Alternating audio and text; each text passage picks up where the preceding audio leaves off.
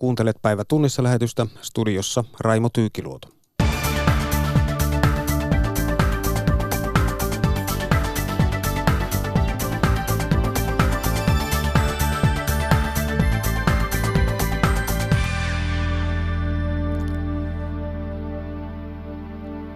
Britannian parlamentin alahuone on palannut kesätauoltaan. Sen odotetaan aloittavan E U-eron käsittelemisen vielä illan aikana. Suomen Pankin pääjohtaja Olle Rehn arvioi matalien korkojen ajan jatkuvan, mutta ei ikuisesti. Postin hallitus selvittää vielä johdon palkkiojärjestelmän ja ottaa aikalisän pakettilajittelun työntekijöiden työehtosopimusten muutoksessa. Ja sähköautojen yleistyminen on lisännyt koboltin kysyntää ja Pohjois-Suomen on vallannut kobolttikuume. Tässä aiheita.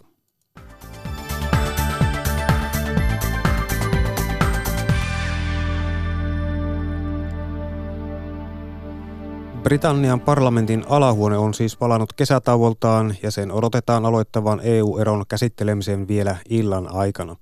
Alahuoneen odotetaan yrittävän poikkeusmenettelyä, jotta se pääsisi estämään sopimuksettoman E U-eron. Käytännössä se tarkoittaisi jälleen uuden jatkoajan hakemista.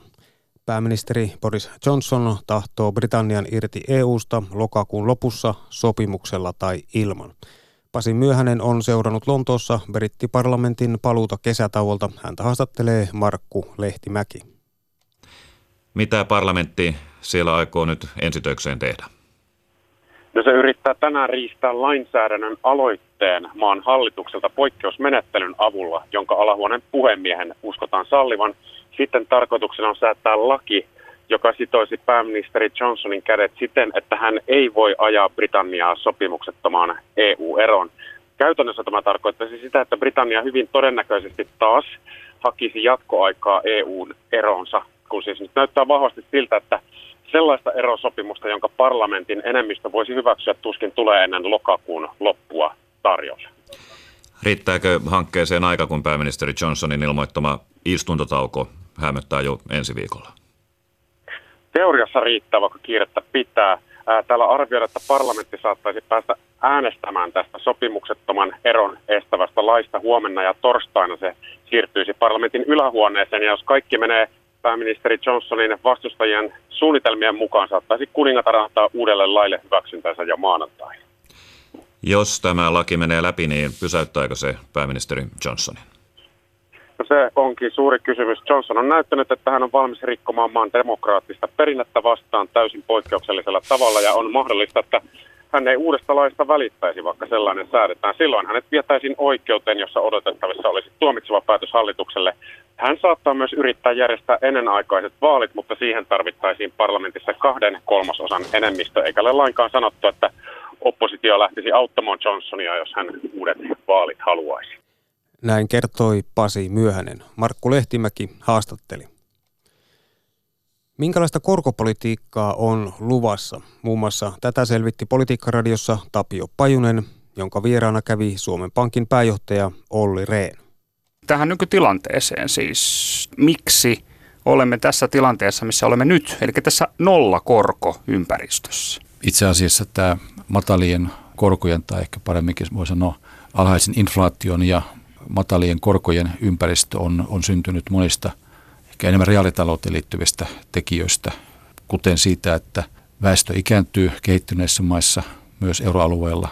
Se on nostanut säästämisastetta, vähentänyt investointihalukkuutta, ja tämä jo sinänsä heijastuu niin sanottuun reaaliseen tasapainokorkoon, eli siihen korkoon, jolla talous kasvaa vakaasti ilman, ilman että inflaatio lähtee laukalle. Toinen tekijä on mitä ilmeisemmin se, että finanssikriisillä on, finanssi- ja velkakriisillä on, on ollut pitkä varjo, joka on ilmeisesti myöskin heikentänyt investointihalukkuutta ja taloudellista aktiviteettia.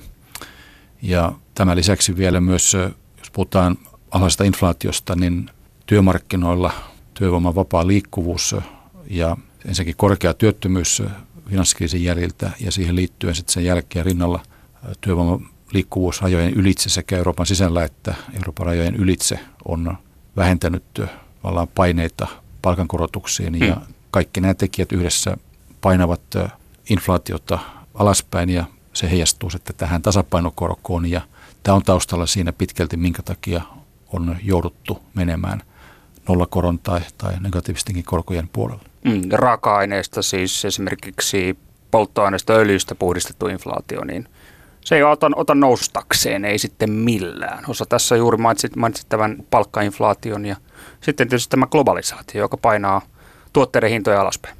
Kyllä, nämä molemmat, molemmat tekijät vaikuttaa, ja juuri jos katsotaan, niin kuin, katsotaan, niin kuin keskuspankkirit katsovat tätä niin sanottua pohjainflaatiota, eli energian ja ruoan hinnasta puhdistettua inflaatiota, niin se on ollut viimeiset viisi tai kuusi vuotta noin prosentin tasolla, välillä allekin, kun Euroopan keskuspankin hintavakaustavoite on alle, mutta lähelle kaksi prosenttia, mikä vastaa käytännössä muiden kehittyneiden maiden hintavakaustavoitetta, ja se on yleensä katsottu, että se on semmoinen sopiva taso, joka pitää talouden pyöriä riittävässä rasvassa, mutta ei päästä inflaatiota laukalle. Hmm. Eli tällä hetkellä ollaan alle tuon hintavakaustavoitteen, ja, ja sen takia Euroopan keskuspankki pitää yllä edelleenkin aika vahvaa elvyttävää viritystä rahapolitiikassa, mikä myös tukee kestävää kasvua ja, ja uusien työpaikkojen syntymistä. Hmm. No joo, mutta ö, joka tapauksessa niin, niin siis juuri, juuri näin, että tämä noin kahden prosentin inflaatio, hieman alle kaksi, suurin piirtein on se ehkä se optimaalinen, mitä tavoitellaan, niin siis se on ollut todella tiukassa, huolimatta siitä, että korot ovat nollassa. Ja siis ö, esimerkiksi tämä liikepankkien yön yli talletuskorko, niin se on jopa miinus nolla pilkku neljä tällä hetkellä. Kyllä. Niin, niin mitä voidaan tehdä siis? Korot ovat nollassa ja inflaatio ei vaan ota noustakseen. Tässä keskuspankkien toimintamahdollisuuksilla on omat rajansa, eli rahapolitiikalla on kyllä vielä liikkumavaraa, ja Euroopan keskuspankki tulee sitä harkintansa mukaan käyttämään, niin kuin pääjohtaja Mario Draghi viimeisimmässä pressitilaisuudessaan korosti, mutta kyllä sen rinnalla tarvitaan myös muita toimenpiteitä koko euroalueen mittakaavassa. Tarkoitatko poliittisia toimenpiteitä? Tarkoitan finanssipolitiikkaa, eli, eli julkista taloutta, ja tarkoitan rakenteellisia uudistuksia, eli millä tavalla kyetään vahvistamaan Euroopan reaalitalouksien kykyä innovaatioihin, tuottavuuden kasvattamiseen, miten vahvistetaan osaamista ja tavallaan sitä, miten reaalitaloudessa eurooppalaiset yritykset ja kansantaloudet pärjäävät. Onko tämä tätä perinteistä tuottavuuden ja kasvun ja vakauden reseptiä, mitä sanotaan nyt näin, että keskusta-oikeistolaiset ja keskusta-vasemmistolaiset puolueet ovat ajaneet jo vuosikymmenestä toiseen niin sanotusti? No mä en ota, paremmalla tai huonommalla menestyksellä toki. En ota puoluepoliittista kantaa tässä enkä, enkä muutoinkaan, äh, mutta jos katsoo näitä toimenpiteitä, niin eihän, tai analyysiä siitä, minkälaisia toimenpiteitä tarvitaan, niin ei tässä ole mitään ihmelääkkeitä. Jos ihmelääkkeitä olisi, niin ne olisi varmasti jo keksitty. Eli luotan siihen, että sellaisella päätöksenteolla, joka perustuu taloustieteeseen ja, ja, ja tutkimukseen, hyvään, hyvään analyysiin, kyetään vahvistamaan talouden kestävää kasvua ja työllisyyttä. Ja kyllä ne toimenpiteet suurin piirtein on tiedossa taloustieteen nojalla. Jos katsotaan nyt tosiaankin esimerkiksi Euroopan talouksien tilannetta tällä hetkellä, niin me ei olla ajautumassa euroalueella meidän arvion mukaan, se Suomen Pankin arvion, eikä myöskään Euroopan keskuspankin ekonomistien arvion mukaan, ei ole ajautumassa taantumaan, mm. mutta eletään kyllä pitkää hitaan kasvun vaihetta, ja on syytä tietysti miettiä sitä, varsinkin jos taantuma uhkaisi, että millä tavalla finanssipolitiikalla kyetään julkisen talouden toimen vahvistamaan talouden kehityksen edellytyksiä, ja silloin resepti on, on se, että ne maat, joilla on liikkumavaraa julkisessa taloudessa, niiden kannattaisi käyttää sitä investointeihin, talouden pohjan vahvistamiseen, myös, myös kulutuksen ja kysynnän vahvistamiseen. Mutta ne maat, joilla ei ole liikkumavaraa, niin niiden kannattaisi edelleenkin vahvistaa puskureita ja huolehtia julkisen taloutensa kunnosta. Mm. Tällä hetkellä tämä menee vähän väärinpäin, eli ne maat, joilla olisi varaa, niin ne eivät käytä sitä liikkumavaransa, ja, ja ne maat, joilla ei oikeastaan olisi varaa, niin käyttävät sitä, siis lue äh, Saksa ja Italia. Mm. Olle Rehn, onko Suomella varaa ja syytä elvyttää? Tässä tällä hetkellä Antti Rinteen hallitus kasailee budjettia. Suomen talouden näkymät ovat tietysti hyvin tiiviisti sidoksissa maailmantalouden ja, ja koko Euroopan talouden näkymiin. Ja nyt nämä heikentyneet suhdannenäkymät johtuen varsinkin tästä kärjistyneestä kauppasodasta ja sen synnyttämästä epävarmuudesta heijastuvat myös Suomen talouteen. Ja viimeisimpien tilastotietojen mukaan ihan viime viikkojen ja kuukausienkin kasvu näyttää selvästi hitaammalta kuin esimerkiksi tämän vuoden ensimmäisen puoliskon kasvu. Ja, ja siinä mielessä on syytä varautua kasvun hidastumiseen. Se ei kuitenkaan tarkoita taantumaa. Ja tässä tilanteessa on, on edelleenkin syytä pyrkiä toimimaan niin, että me vahvistamme julkisen talouden kestävyyttä ja samalla ylläpidämme kotimaista kysyntää ja, ja investointeja. Eli, eli tässä mielessä hallitusohjelman mukainen finanssipolitiikan viritys on, on varmasti hyvin oikean suuntainen. Olennaista on se, että kyetään saavuttamaan ne tavoitteet, eli nostamaan työllisyysaste seitsemänkymmentäviisi prosenttiin. Se on oikeastaan koko Suomen kansantalouden mm. tulevan kehityksen kannalta aivan ratkaiseva kysymys, perusta muulle toiminnalle.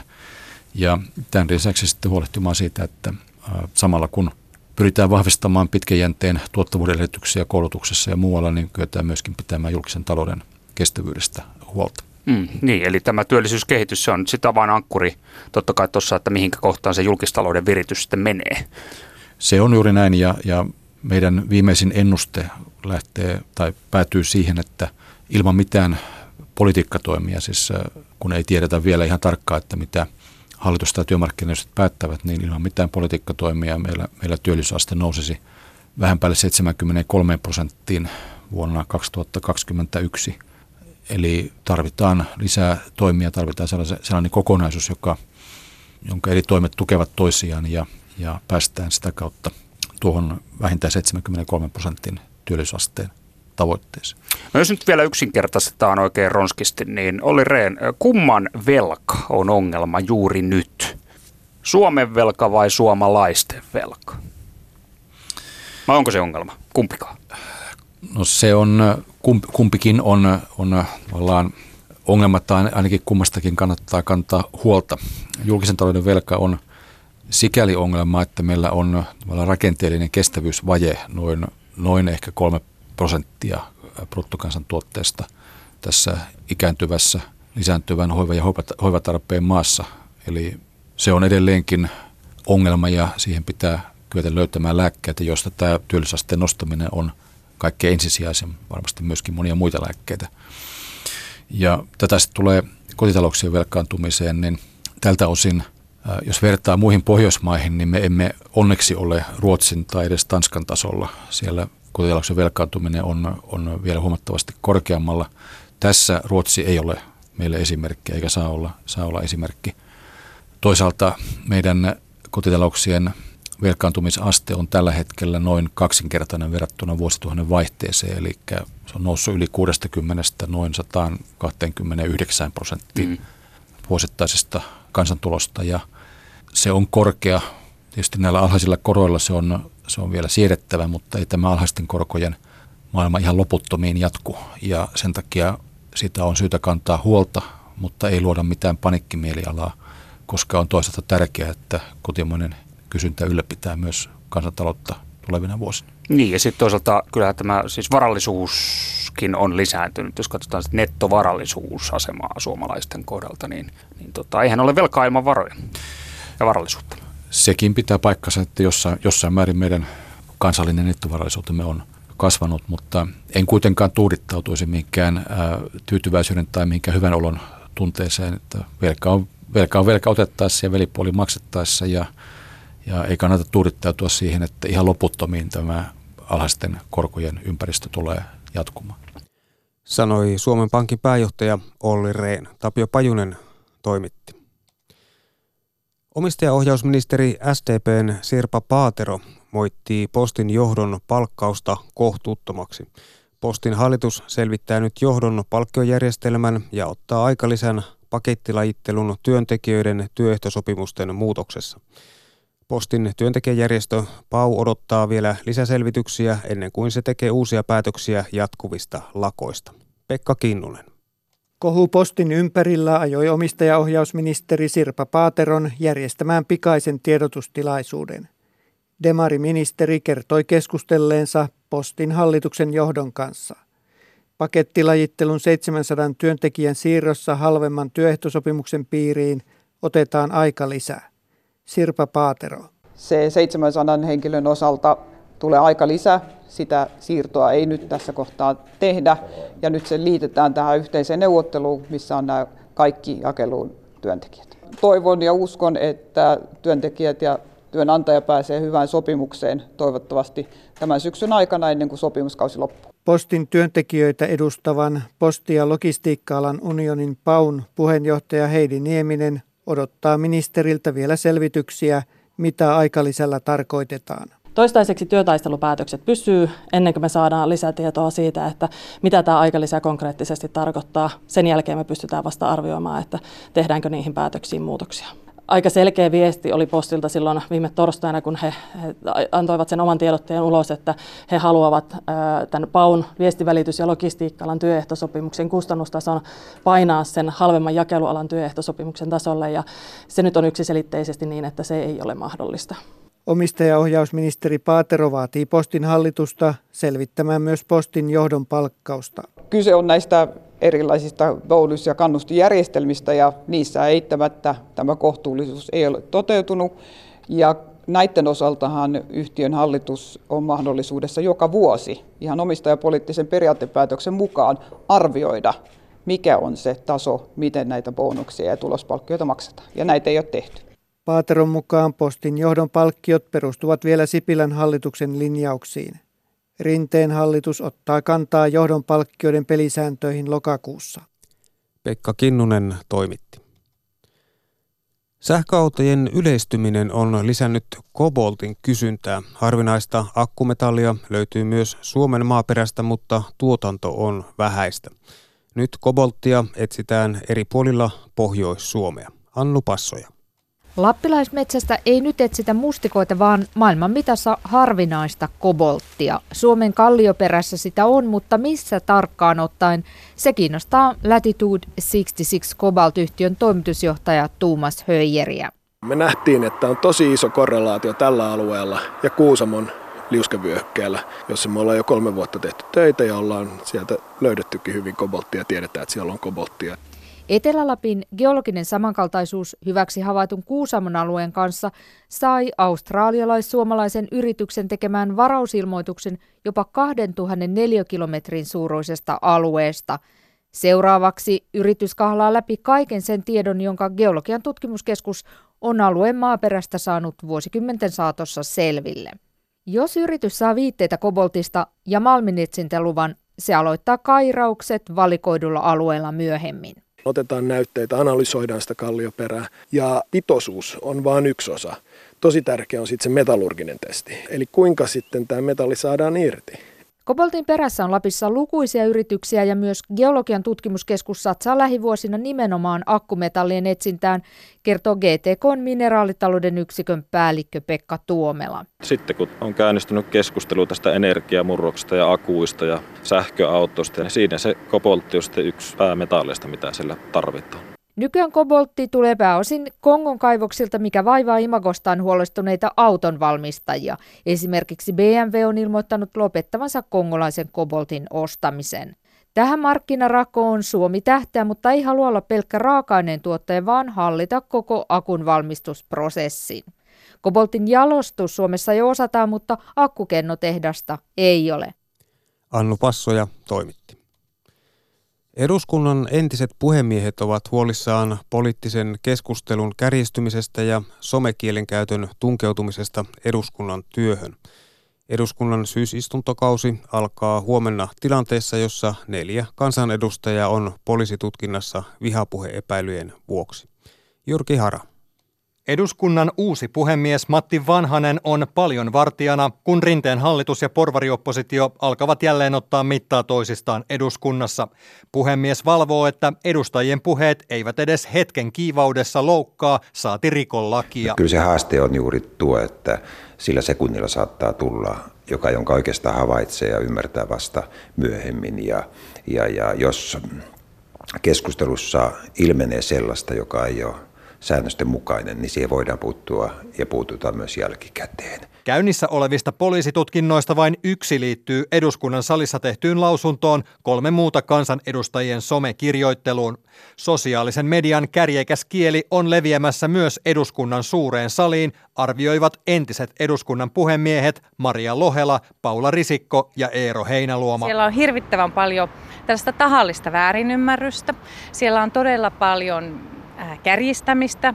Siellä on hirvittävän paljon huomionhakuisuutta ja toisaalta taas sitä jatkuvaa someraportointia juuri siitä, mitä on joku sanonut tai mitä on itse sanonut. Niin kyllä se on muuttunut, että se on hyvin sellaista niin kuin voimakkaampaa se keskustelu ja voisi sanoa, että tällaista niin kuin populistisempaa. Ja vähän on niin kuin sellainen tunne, että sellaista niin kuin pikavoittoja yritetään saada ja sitten vähän sellainen, että kuka niin kuin pahiten sanoo.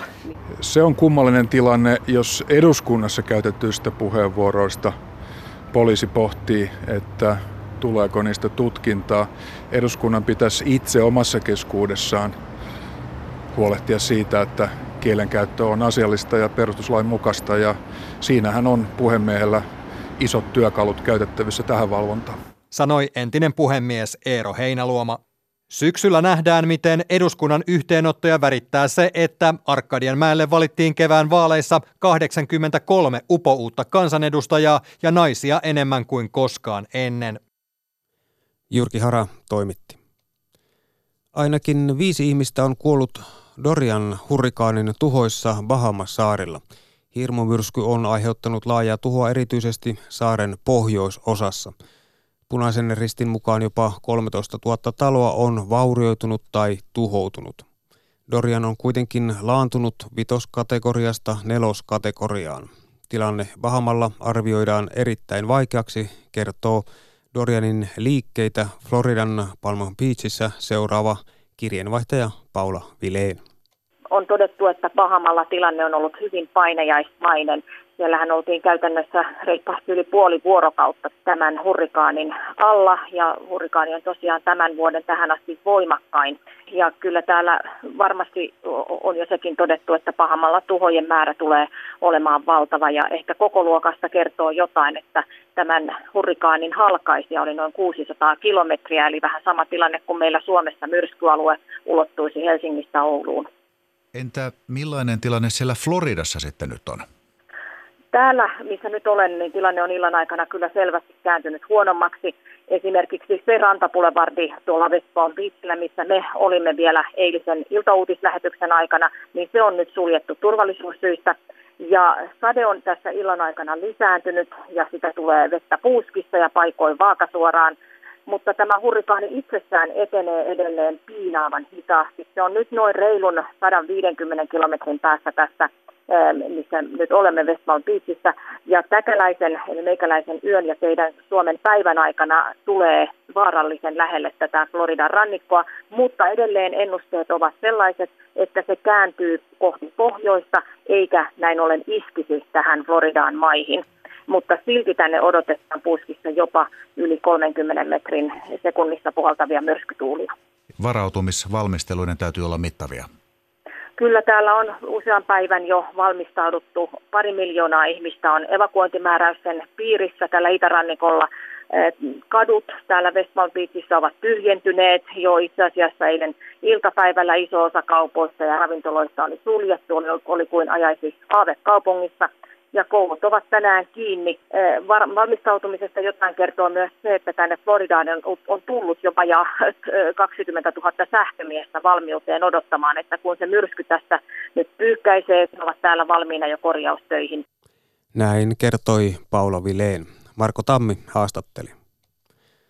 Norwichissa pelaava jalkapalloilija Teemu Pukki valittiin eilen Valioliigan kuukauden pelaajaksi. Pukki on tehnyt viisi maalia kauden neljässä ensimmäisessä ottelussa.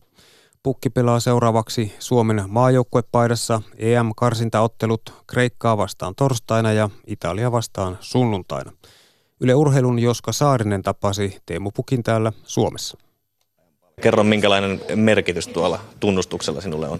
Joo, kiitoksia tosi paljon. Totta kai hieno, hieno niin kunnianosoitus kertoa, että on, on lähtenyt hyvin kausikäyntiin. Ja, ja tota, ne ei totta, pitää olla ylpeä, ylpeä että mitä, on, mitä on saavuttanut, mutta että sinänsä siitä ei, ei saa pisteitä eikä, eikä mitään semmoista, mutta että varmasti hieno muisto joskus siitä, kun ura loppuu, että on tommosen ansainnut, että hieno juttu. Niin, aika hyvin lähtenyt kausi käyntiin, viisi maalia jo Valioliigassa takana näin lyhyessä ajassa neljässä ottelussa. Olisitko uskonut tämmöiseen alkuun? No joo, en, en ihan rehellisiä olla. Että, kyllä me luotiin, että me tuun, pystyn tekemään tekee maaleja Valioliigassa, mutta en ehkä ihan että näin paljon, näin heti. Että, että se oli tietenkin semmoinen niin pieni, pieni yllätys, että on hyvin, näin hyvin lähtenyt, mutta että loppujen lopuksikin vielä, että, että vasta neljä peliä, että pitää pystyä, pystyä myös henkilökohtaisesti pidemmä, pidempiaikaisesti niin kuin tekemään niitä maaleja ja pelaa hyvin, että, että voi olla, olla niin kuin täysin tyytyväinen. Niin, tietysti ensimmäinen tuommoinen iso juttu oli hattutemppu Newcastlen verkkoon. Ja, ja, tota, mitä mietit sen ottelun jälkeen, kun menit illalla nukkumaan? No joo, siinä ei, en muista, mutta taisi olla, joo, siinä pelissä niin, tota, vaimo lähti ulos syömään, niin mulla tuli lasten hoitovuoro, että olin yksikseen tyttären kanssa kotoa ja ei siinä kauheasti ehti muuta. Ei se oli kiinnostanut tytärtä, että mitä tota, et iskelupeliä, että kyllä siinä piti juossa heti sen perässä, että et se oli ihan hauskaa. Et se vei aikanaan la- ajatukset heti pois siitä matsasta. Niin se on vissiin tyttären rooli osittain, että palauttaa isän maan pinnalle. Joo, kyllä, ehdottomasti. No muuten tuosta ottelusta se ensimmäinen maali etenkin on herättänyt aika paljon ihastusta ja mistä se oikein tuli tollainen laukaus? No joo, me vähän sinne kattelemaan sinne taka, taka-alalle, että, että jos se pallo sattuisi tulee ja sitten se tulikin ja vaikka et en ehtin kauheasti keskittyä siihen vetoon, mutta piti niinku päässäni yrittää kääntää, mitä me sanoin sille kaverille, joka oli tulossa siihen palloon, että siihen meni kaikki keskittyminen ja sitten se lähti vähän niinku ihan jostain, en tiedä mistä, että vähän itsekin yllätynyt, että olen lähti. Ei tiesitkö osaavasta tuommoista suoritusta? No kyllä mä joskus treeneissä vetänyt, mutta et, et, et, et, et, ei se silti mikään niinku mun, mun erikoisosaamista ole. No tosiaan nämä suoritukset on tuonut aika paljon mediahuomiota tässäkin, huomataan se. Ja esimerkiksi jopa ihan Ruotsista asti on toimittaja tullut sua haastattelemaan Norwichiin. Niin mitä sä ajattelet siitä, että, että, että sun suoritukset herättää tämmöistä huomiota? No joo, vähän sanoin jossain aikaisemmin, lähtee ehkä käsistä, käsistä tätä media, mediahypätys, mutta ehkä se kuuluu, kuuluu tähän asiaan. Ja tota, no, se niinku kertoo vaan, että on, on niinku tehnyt hyvin asioita, ja, ja tota, mutta itse yritän aina vähän rauhoitella.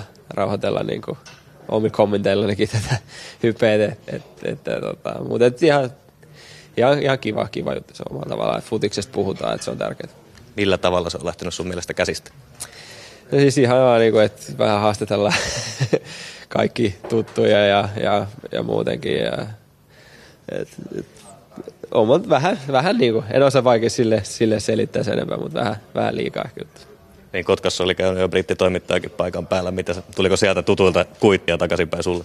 Ne ei ole, että me tunnen, tunnen tai on, se on tuossa Norwichin pyörinyt koko viime kauden ja tämänkin kauden, niin tiedän, tiedän kaverin hyvin ja, ja, ja mukava, mukava kaveri ja pari kaveri, kaveri se siellä haastattelikin, että ei mitään, mitään kuittailua tullut. No sun arkeen tämä tietysti kuuluu tänäänkin suurin piirtein tunnin annat tässä haastatteluja, niin mitä se vaikuttaa sitten tuohon itse asiaan, eli urheilemiseen, että näin paljon haastatteluja ja tämmöisiä velvollisuuksia kuitenkin on? No joo, tämä oikeastaan tuolla Englannissa seuraan aika hyvin hoitanut sen, että siellä ei, ei kauheasti joudu, joudu antaa, antaa sen enempää haastatteluja, että tota, et, et aina, aina silloin tällöin joutuu, mutta sitten täällä nyt tietysti aina, aina tämä yksi, yksi tunti, mikä pitää, pitää, tota, pitää hoitaa, ja, mutta et ihan... Kiva, että saatiin se tälleen heti ekan päivän alta pois, niin pystyy sitten tästä heti, heti tämän jälkeen aika keskittyä peleihin. No, Valioliigasta vielä sen verran, West Ham peli vähän vaikeampi teille ja, ja muutenkin olette päästänyt paljon maaleja, vaikka toisena olette pitänyt myös siitä pelitavasta kiinni, mikä oli viime kaudella. Niin kuinka paljon on painotettu sitä puolustuspelaamista nyt tuossa viime aikojen treeneissä? No joo, tuossa nyt tämä viime, tää viikko, mitä viime viikko meni ennen kuin se oli se Cupin pelikin, niin se vähän hajotti sen treeniviikon, että ei siinä kauheasti ehitty sinänsä käymään, käymään mitään pelillisiä asioita läpi, mutta että, että totta kai jo West Ham-peli oli, oli niin kuin vaikein oikeastaan, ettei oikein saatu luotua, luotua mitään, että muita jengejä vastaan ollaan pystytty hyvin hyökkäämään, mutta se oli vaikea. Ja totta kai pitää, pitää vähän saada se oma pää, pää niin kuin, pienet virheet pois, että, että tuolla tasolla on jengit rankaisee kyllä aika, aika kova prosentti. No sitten mennään vielä huuhkajiin. Tässä on kaksi karsintaa, tärkeää karsintaottelua luvassa tällä viikolla. Onko sulle helpompaa lähteä huuhkajien peleihin vai Norwichin peleihin? Vaikea sanoa, että, että kyllä täällä, täällä on hyvä fiilis ja siellä on hyvä fiilis. Että, että molemmissa on, on sujunut niin, niin sinänsä aika sama, samalla viivalla, että, että, että ei mitään eroa vaikka. Kreikka on sulle tuttu vastustaja ja teille tuttu vastustaja tuolta viime Nations Leagueasta, niin tota, miten Kreikkaa vastaan pitää pelata, että se tärkeä voitto tulee? Joo, siellä on pari, pari pelit tässä viime aikoina niitä vastaan ja no, tietty, tietty uusi valmentaja tuo varmaan uuden pelitavan siihen, että, että sinänsä ei ole niin tietoa, mitä sieltä on vastaan tulossa, että tässä varmaan Rive ja, Rive ja muut, muut on, on taikonut meille jotain tietopläjäystä, mitä tuossa käydään läpi tänään ja huomenna ja ylihuomenna, että et ollaan valmiit peliin. Mutta totta kai silloin oli jo suht tiukkoja, tiukkoja matseja, mutta hyvin hoidettiin täällä kotoon, kotoon hieno voitto. Ja, ja kyllä kyl meillä on niinku hyvät, hyvät mahdollisuudet saada, saada pisteet, jos vaan pelataan, pelataan omalla, omalla tavallamme. Niin, niin odottavaisin mielin matsin kohta. Kuinka paljon sulla on paineita? Sä oot kuitenkin nyt maajoukkojen johtava tähti ja tehnyt paljon maaleja sekä Valioliigassa että maajoukkoissa viime aikoina. No joo, totta kai tiedostan, että niinku on, on se, niinku kenen pit, hyökkää ja kenen pitää niitä maaleja tehdä, tehdä että, mutta että en sinänsä ole enää viime aikoina ottanut paineet, että et, et, niinku, et tulos tulee, jos tulee. Et jos, jos ei tule, niin kyllä mä luotan, että tuolta joku muu jatka nousee, nousee ja tekee sen. Näin kertoi Teemu Pukki. Hänet tapasi Joska Saarinen. Ja tässä oli Päivä tunnissa lähetys.